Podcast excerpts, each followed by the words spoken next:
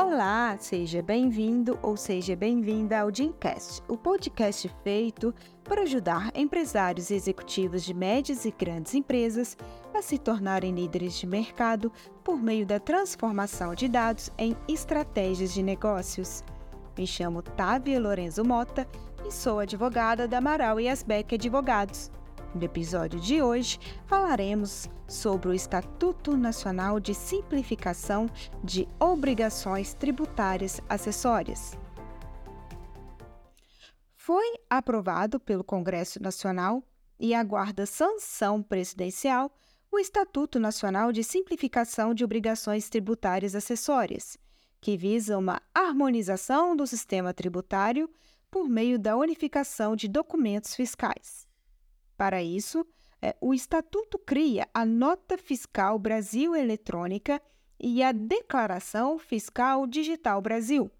que terão campos e informações fiscais de tributos da União, estados e também dos municípios, com o propósito de unificar a base de dados tributários de todos esses entes. Com a nota fiscal Brasil Eletrônica, não necessitará mais o contribuinte emitir a nota fiscal eletrônica, a nota fiscal de serviço eletrônica e a nota fiscal do consumidor eletrônica,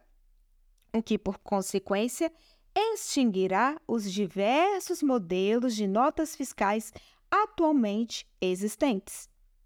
Além disso, o Estatuto prevê a adoção do número de inscrição no CNPJ como a identidade cadastral única e suficiente para identificação da pessoa jurídica nos bancos de dados dos entes federados, seja federal, estadual ou municipal. Com a implementação do Estatuto, poderá o contribuinte pagar os tributos incidentes nas suas operações em uma única guia, além de que as informações da Nota Fiscal Brasil Eletrônica estarão pré-preenchidas nas escriturações digitais. Este estatuto, que apenas aguarda a sanção do presidente da República, pode vir a ter suas disposições concretizadas ainda neste ano de 2023, sem qualquer vínculo com a reforma tributária em trâmite agora no Senado Federal, já que o Comitê Gestor das Ações para Simplificação das Obrigações Acessórias deve ser criado em até 90 dias da publicação da lei. De acordo com o Instituto Brasileiro de Planejamento e Tributação, IBPT, que conduziu o estudo Quantidade de Normas Editadas no Brasil, 34 anos da Constituição Federal de 1988, foram gastos 207 bilhões de reais pelas empresas para estarem adequadas com quase 5 mil normas tributárias de âmbito federal, estadual e municipal. Portanto, o Estatuto de Simplificação das Obrigações Acessórias deve sim ser comemorado, à medida que institui como dever a padronização das legislações federais, estaduais e municipais referentes às obrigações acessórias, exceto sobre o imposto de renda e o imposto sobre operações financeiras. Se pensarmos que existem milhares de leis e manuais municipais para regularem a emissão de nota fiscal de serviço, já que o Brasil possui 5.570 municípios, o Estatuto da Simplificação das Obrigações Acessórias é um marco importante para implementar um sistema tributário mais simples e menos custoso para as empresas.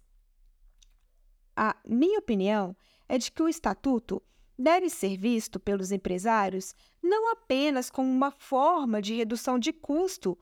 com as emissões das notas fiscais, mas como uma oportunidade para investir no compliance tributário, em razão do compartilhamento de dados fiscais entre União, estados e municípios. É nítida a finalidade da simplificação das obrigações acessórias como instrumento de combate à sonegação fiscal. Portanto, as empresas devem se atentar ao tratamento dado às suas receitas e despesas contábeis em uma análise preventiva de possíveis riscos ou atuações fiscais. Por fim, alerta-se para que, para a previsão prevista no parágrafo 2 do artigo 3 do Estatuto de Simplificação de Obrigações Acessórias,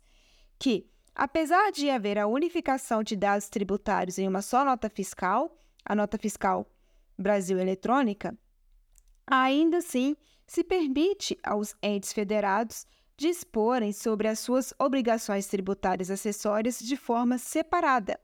naquilo que não for contrário ao que o comitê gestor responsável pela simplificação disciplinar. Dito isso, tomara que a União, Estados e municípios não subvertam a finalidade do Estatuto, continuando com a burocracia tributária, mas que se atentem à finalidade de simplificação das obrigações acessórias, a qual é suplicada pelos contribuintes brasileiros em nosso regime constitucional vigente. Quer saber mais e ter mais atualizações como esta? Acompanhe nossas redes sociais e os próximos podcasts. Até mais!